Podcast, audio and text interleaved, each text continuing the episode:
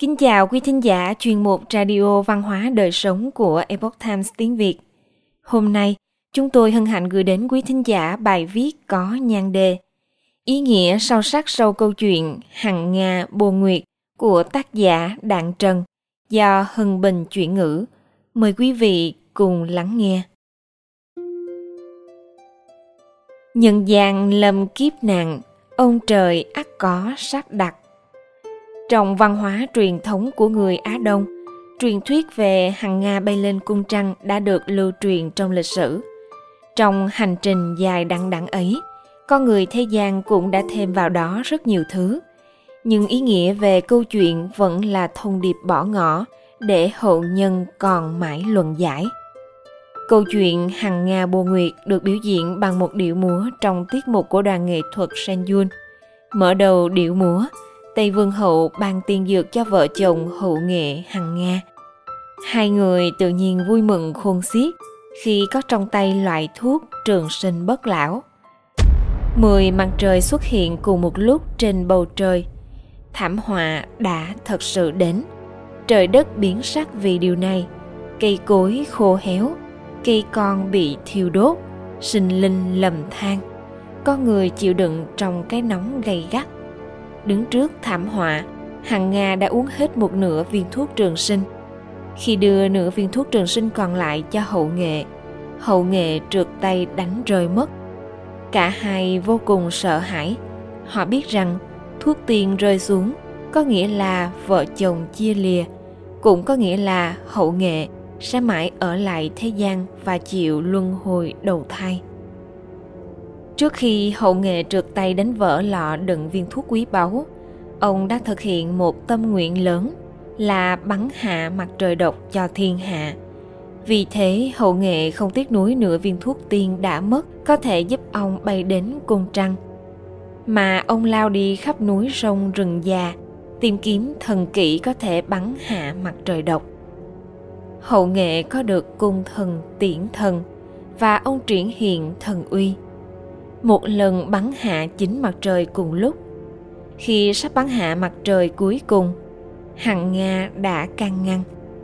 Và để hậu nghệ lưu lại mặt trời này chiếu sáng khắp mặt đất đại địa, để vạn vật nhận được ánh sáng mà sinh trưởng phát triển. Người thế gian đã được cứu và nhiệm vụ của hậu nghệ đã hoàn thành. Lúc này, Hằng Nga người đã uống thuốc tiên – không thể ở lại trần gian được nữa. Vào một đêm yên tĩnh và đẹp đẽ, hằng nga bay đến côn trăng một mình, cô đơn với đầy nỗi buồn. Trong quá trình tìm kiếm hằng nga, hậu nghệ đã rất buồn. Ông thật sự không muốn rời xa ái thê của mình. Khi thấy hằng nga bay càng ngày càng xa mình, lòng tràn đầy u uất. Trước áp lực thống khổ, đau đớn ông đã ngã xuống đất và chỉ tay về phía hằng nga đang đi xa. Để bày tỏ rằng, ông đã chịu đựng nỗi đau sinh ly tự biệt. Điệu múa hằng nga bồ nguyệt, làm xúc động lòng người. Có những vị anh hùng cứu dân ra khỏi nước sôi lửa bỏng, tình nghĩa sâu sắc giữa vợ chồng. Có lòng biết ơn và những khó khăn của con người thế gian. Có sự bảo hộ và ban ơn của thần tiên còn có nỗi khổ sở phù thê ly biệt.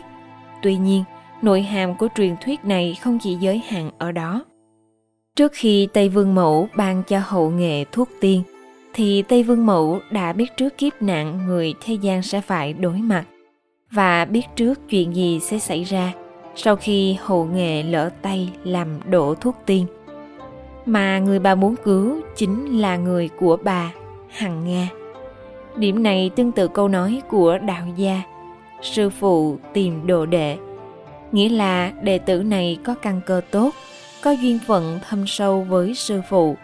Có lẽ đây chính là mối quan hệ duyên phận càng thâm sâu hơn mà Tây Vương Mẫu đã nhìn thấy được. Thiên tài trên thế gian là có định số. Trong đại nạn đó sẽ có những vị thần Phật giáng hạ mang theo thân người để cứu rỗi con người những vị thần Phật đó đến thế giới này để thành tựu quả vị tối cao và đặt định ra nền văn hóa cần thiết cho nhân loại. giống như việc hậu nghệ bắn hạ mặt trời.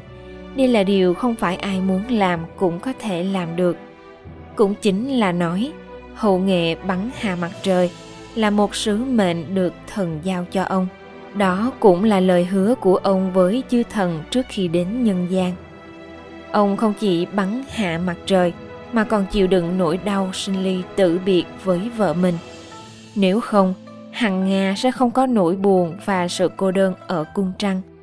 Nếu không có sự lạnh lẽo và hiu quạnh của cung Quảng Hằng, cũng sẽ không có nội hàm thâm sâu của các văn nhân thi sĩ sau này khi làm thơ ngắm trăng. Cũng chính là nói, cuộc hôn nhân và sự chia ly của vợ chồng họ là đã được an bài trong vận mệnh của họ rồi. Sự việc quan trọng to lớn nhất đối với chúng ta ngày hôm nay là gì?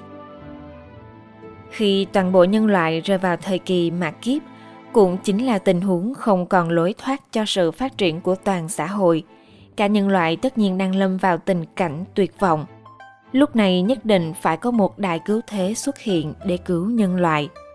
Mục đích họ đến thế gian là để cứu toàn bộ nhân loại trong mạt kiếp cuối cùng. Từ quan điểm này mà nhìn, ý nghĩa những việc mà họ đã làm hiện nay chính là tương tự như kỳ tích của hậu nghệ trong việc giải cứu người thế gian khỏi nước sôi lửa bỏng.